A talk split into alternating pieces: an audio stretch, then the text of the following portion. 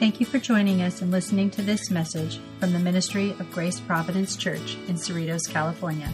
For more information, visit our website at www.graceprovidencechurch.org.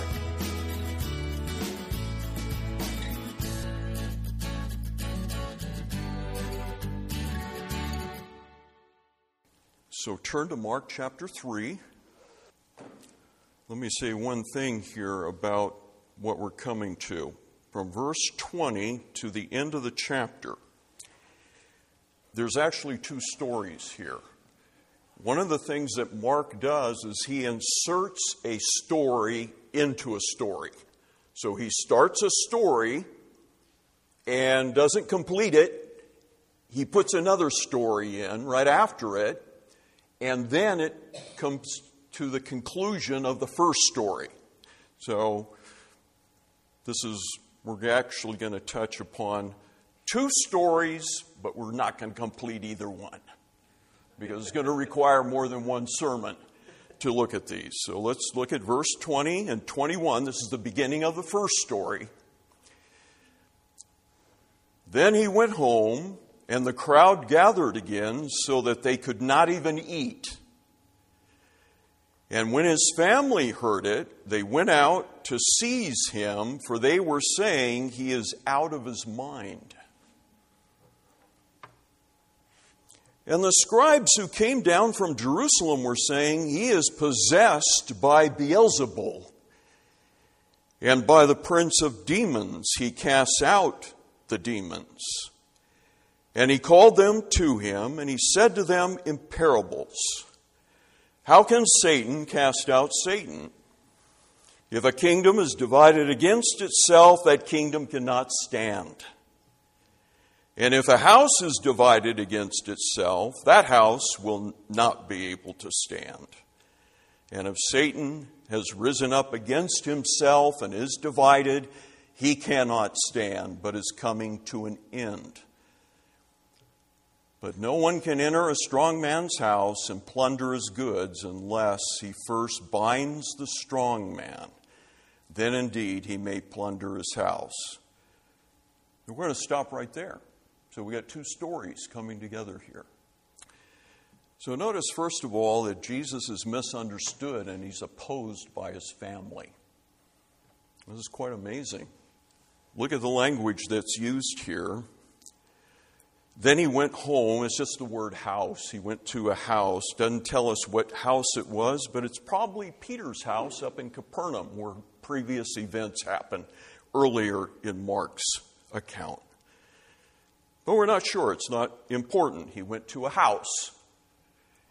And as usual, a crowd gathered. They found out he was there. And so again, a crowd comes in, and they're in the house, and it's so busy, it's so full that they can't even eat. So just try to picture this setting. And when his family heard it, now the word for family, it's an interesting phrase. It just means those that are of him. It doesn't use the word family. It's not really a word for family. Those that are of him, or those that are beside him, is the way the original reads. And it can refer to friends or to relatives. But we know this is the correct understanding. It's family, because at the end of this story that begins in these two verses, the end of the chapter is, and his mother and his brothers were standing outside. So that's the continuation of this first story. So it's his immediate family, not his cousins, not his aunts or uncles. This is his immediate family, apparently even involved Mary. How she got caught up in this, it's perplexing a little bit. So when his family heard it, they went out, notice this word, to seize him. This is the words they use in the Gospels for when they arrested the Lord Jesus Christ in the garden. What seems to be going on here is they're attempting some sort of intervention. They think Jesus has kind of lost it. They're looking at his zeal, his teaching, as, you know, he's gone off the deep end. And they're trying to intervene to protect him, probably to protect him from the Roman authorities, the Jewish authorities. They're concerned about their family reputation.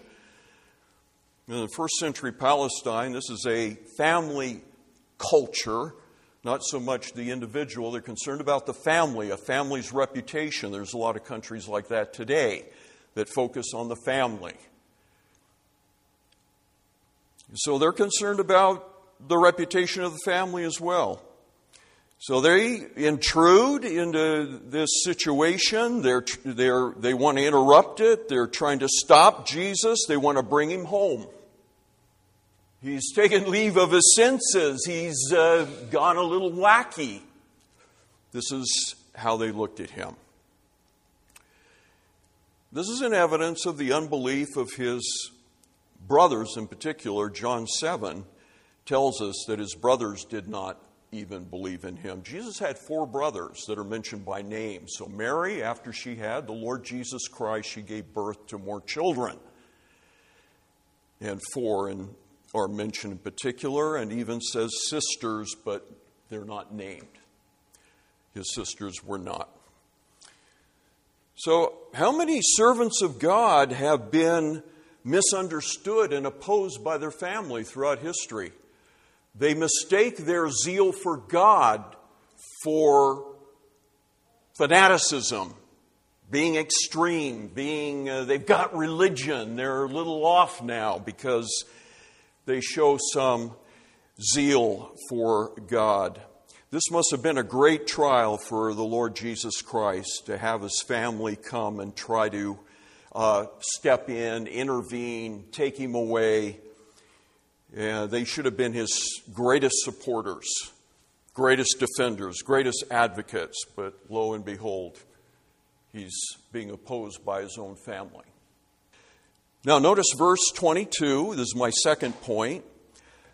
Jesus is attacked now by the Jewish leadership. So this first part of the story stops with his family at the house,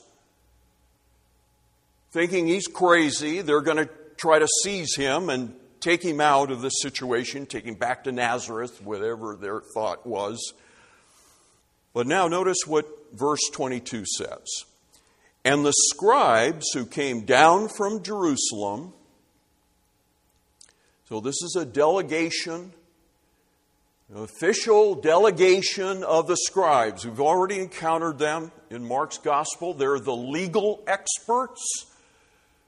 This is a segment of the religious leadership of Israel. Many of them were belonged to the Sanhedrin.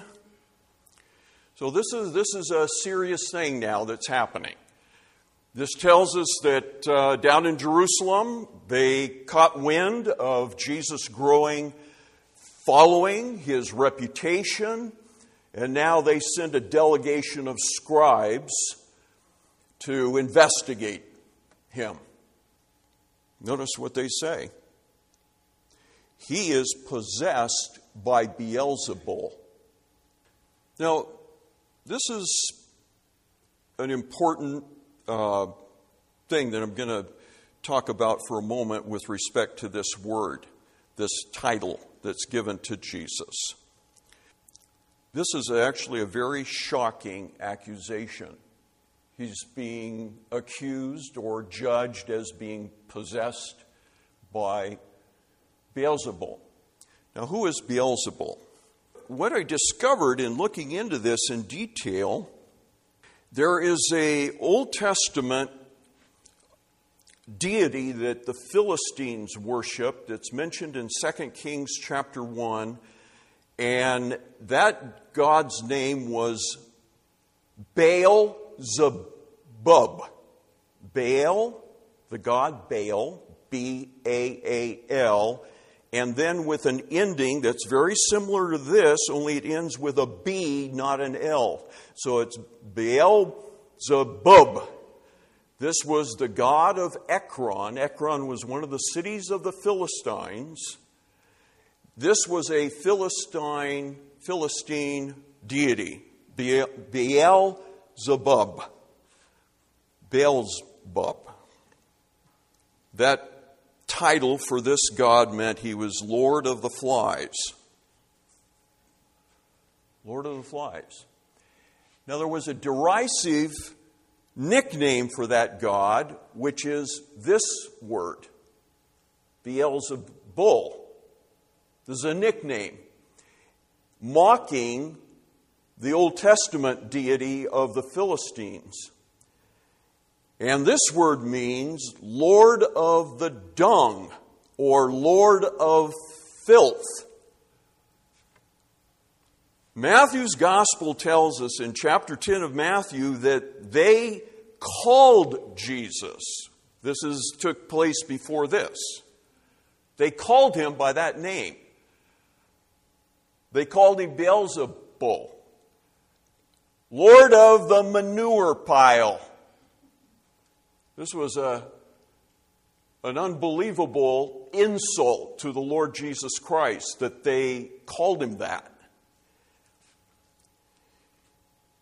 So this is advancing in the narrative, in the story of Jesus, because now they are equating his power and authority demonstrated in his miraculous exorcisms of casting out demons that he himself is possessed by Beelzebul. So, something the Bible teaches us about false gods and demons. This is taught in both Old and New Testament.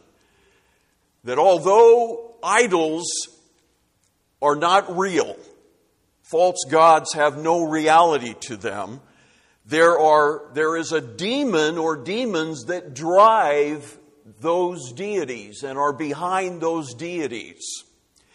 Let me give you a couple of texts that indicate that. Back in the book of Deuteronomy, chapter 32, verse 17, Moses says, "They sacrificed to demons that were no gods, to gods they had never known." Notice the connection between the sacrifice to demons, which in reality to idols, to gods that they had not known. But he says the sacrifices were made to demons. The same thing is taught in the book of Psalms, Psalm 106. They served their idols. They sacrificed their children to demons. And then the Apostle Paul in 1 Corinthians 10, he says food was offered to idols, but in reality it was offered to demons. Paul makes the same connection. So here, the reason why I'm bringing this up is because there's a leap here, a connection between when they called Jesus that he is the Lord of the manure pile in Matthew 10. They give him the name of a false god that was worshipped in the Old Testament, a deity. But now they are making the connection that this is also the name of a demon, possibly. There's actually two ways to interpret it. It could be an alias for the devil himself.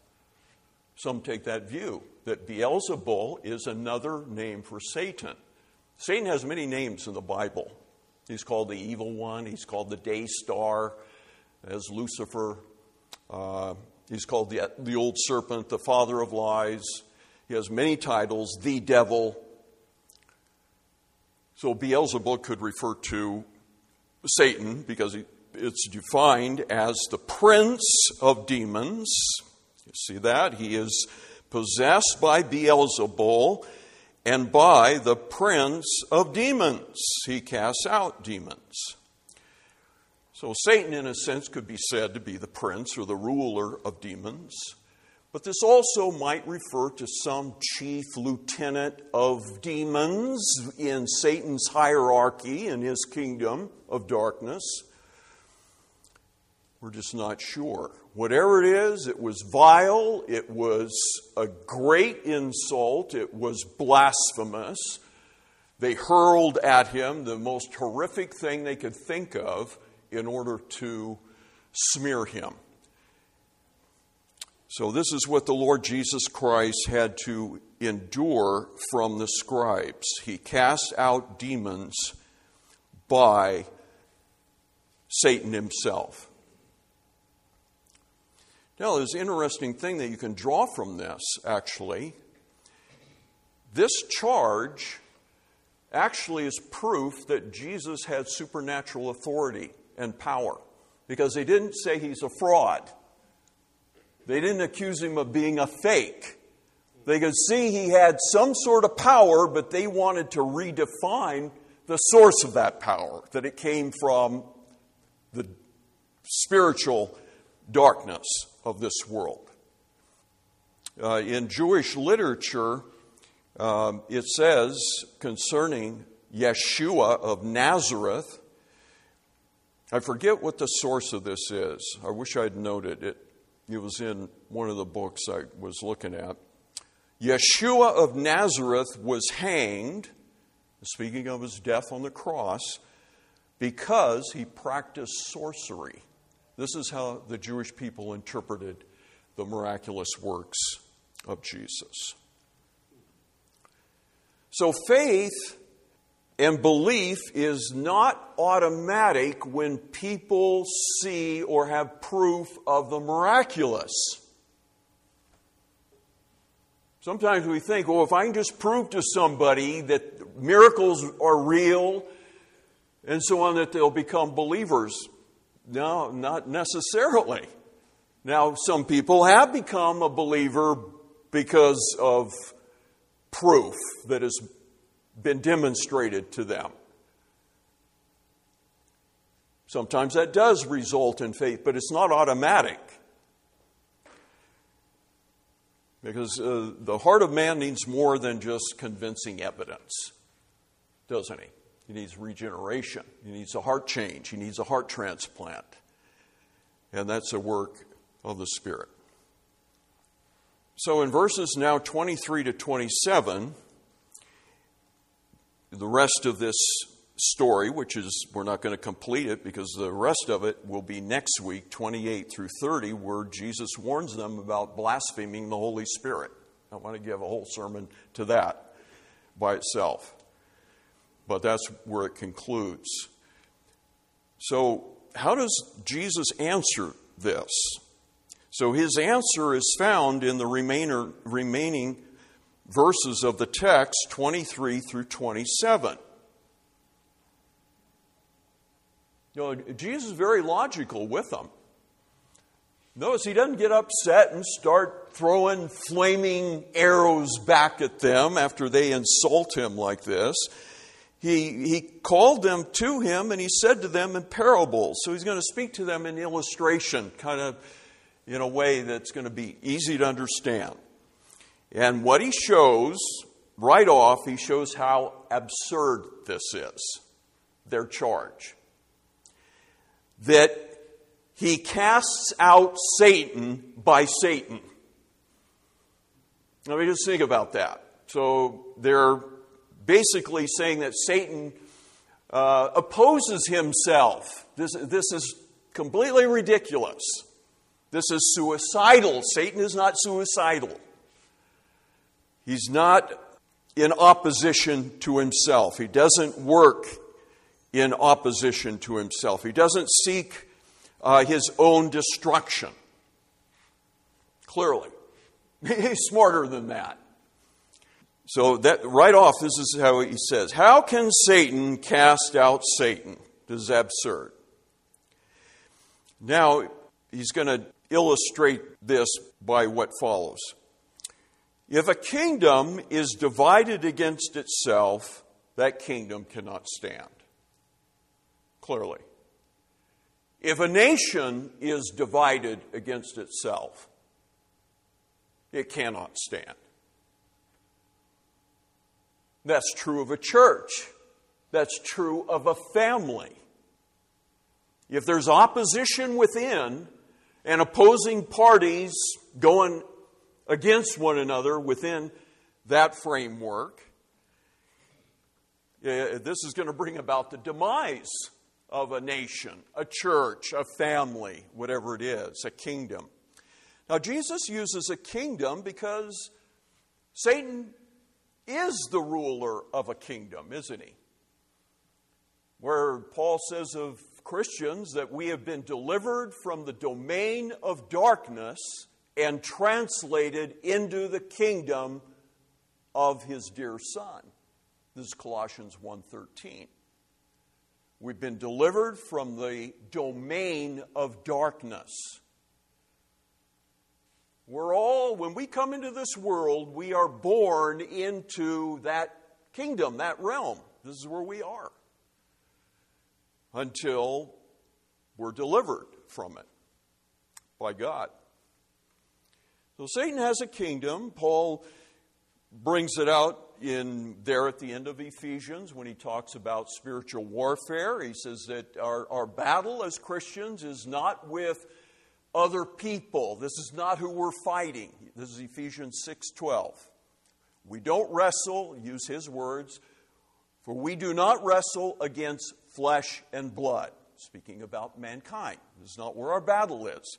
But Paul goes on to say, but who is it that Christians are dealing with? Rulers, authorities, cosmic powers over this present darkness, spiritual forces of evil in the heavenly places.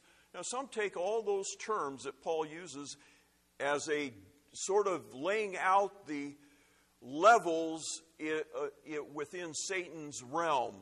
Perhaps it's his hierarchy is being defined there. Or maybe Paul's just putting together a lot of different terms for those within. There's a lot of mystery concerning this. A lot of mystery. When we went through the book of Daniel, remember in Daniel chapter 10, we read about the prince of Persia, the prince of Greece. These were spiritual rulers of darkness over these countries. So we know Satan has some sort of levels of authority within his kingdom, he being the chief ruler. Jesus says 3 times of Satan in the Gospel of John that he is the ruler of this world. He is the prince of this world. So Lord Jesus Christ begins with a kingdom, but then he moves to a house. Isn't that interesting as well? This further illustrates it, a house. So he goes from a kingdom, a very broad domain, to now he's going to narrow it down to a house, that is a household, a family. A family divided against itself cannot stand. But this also applies to the devil because he has a family. We heard this morning from John 8 that Satan is, he's the father of lies and he has children. Jesus said to the most religious people in Israel, the Pharisees, the strictest of the strict, religious-wise, that they were of their father, the devil. John 8:44. And John later writes in his first letter, by this it is evident who are the children of God and who are the children of the devil. So just saying, I think humanity is divided like this. There are 2 groups, children of God and the children of Satan. We're all on this side until by God's grace we move over here.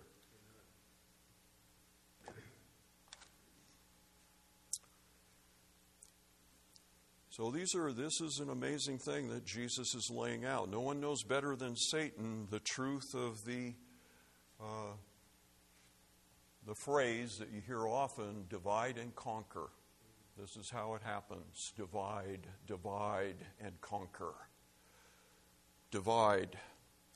Bring opposition. Bring internal strife and division, opposition from within. And this is how you conquer a country, a church, a family, a nation. And then Jesus applies it. If Satan is risen up against himself and is divided, he cannot stand. So Kingdom can't stand, a family can't stand. Satan himself cannot stand if he's in opposition to himself. Now he changes the analogy in verse 27. Notice this.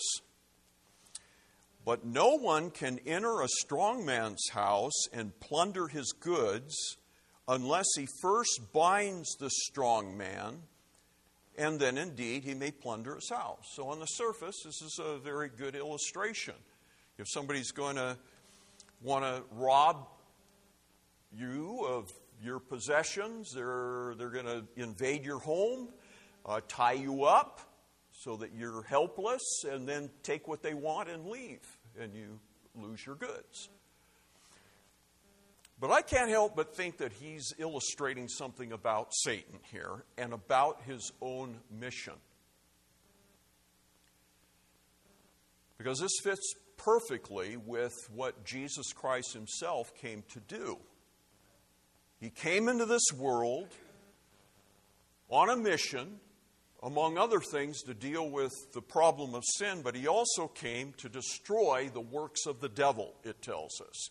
So when you think about why did Jesus Christ come, don't think of just one single answer to that. It's multidimensional. There are several reasons why he came into this world. And here is one right here, and it has to do with Satan. And what he's telling us is that he came into Satan's realm. He came into his kingdom, being incarnated, coming into this world, because Satan is the ruler of this world. So the Lord Jesus Christ came down from heaven, came into this world to invade Satan's territory. And he disabled him, he tied him up, as it were, in order to do what? In order to plunder him of his goods. Who does Satan have in his possession? He's not talking about, Satan's not interested in jewelry and money and that kind of thing per se. That's not his goods. His real goods are people that he has in captivity, that are tied up. And Paul uses that language, that they were taken captive of the devil in his letter to Timothy. But Jesus came on a rescue mission to set those people free. And he has to tie up Satan, limit his activity in order to plunder him of his goods. This is what Jesus came to do. He came to invade and to ransack Satan's realm. And eventually he will topple his household and his kingdom, though not yet. It's not toppled yet. But Jesus said he saw Satan fall from heaven in Luke 10. Remember when he sent the disciples out, and not just the 12, but he sent 70 out on a preaching mission. And he gave them authority over evil spirits. And when they came back, he said, Lord, it's amazing that we were able to cast out demons in your name. And Jesus said, I saw Satan fall from heaven as part of his response to that. So Satan's kingdom has been shaken. It's been shaken, and it's beginning to fall. Hasn't fallen yet. It's still coming. Now, when we went through the book of Acts, remember Paul and his great sermon to Herod Agrippa? One of my favorite chapters in the book of Acts is when Paul is brought out before Herod Agrippa, and that whole scene that Luke describes for us. And he proceeds to tell Herod his testimony. Third time in Acts, Paul gives his testimony, how he encountered Jesus Christ on the road to Damascus. But the interesting thing about his testimony in Acts 26 is he gives us more information about what Jesus said to him that's not found in Acts 9 or in Acts 21, where Paul's conversion experience is explained in those chapters. But here he tells us what Jesus said to him. I'm quoting Paul now, his words to King Herod Agrippa. This is Jesus Christ speaking to Paul. I am sending you to open their eyes. This is his ministry to the Gentile world. I'm sending you to open their eyes so that they may turn from darkness to light, from the power of Satan unto God, that they may receive the forgiveness of sins and a place among those who are sanctified by faith in me. Well, there's a whole sermon in that text of Scripture, Acts 26:18. So Paul is following in the steps of his Lord by going into Satan's territory, the Gentile world, the Roman Empire. Imagine what he encountered. We're given a taste of it, where he went to Lystra and Derbe and all those places. Paul was stoned. Encountered persecution. All kinds of things he had to deal with in his mission to the Gentile world. Well, there's much here, isn't there? Now, let me wrap this up with a few thoughts. So, the Lord Jesus Christ was misunderstood by his family. Have you been misunderstood by your family as a professing Christian? If your family is not believers, they may misunderstand what you're about. That's something that Jesus himself experienced. He can identify with you. He can sympathize with you on that point.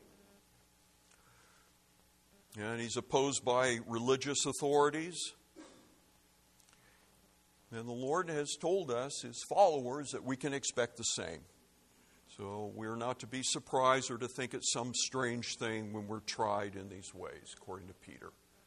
Don't think that it's odd or unexpected. No, Jesus prepared his immediate followers for expect the same treatment. If they treated me this way, they're going to view you the same way.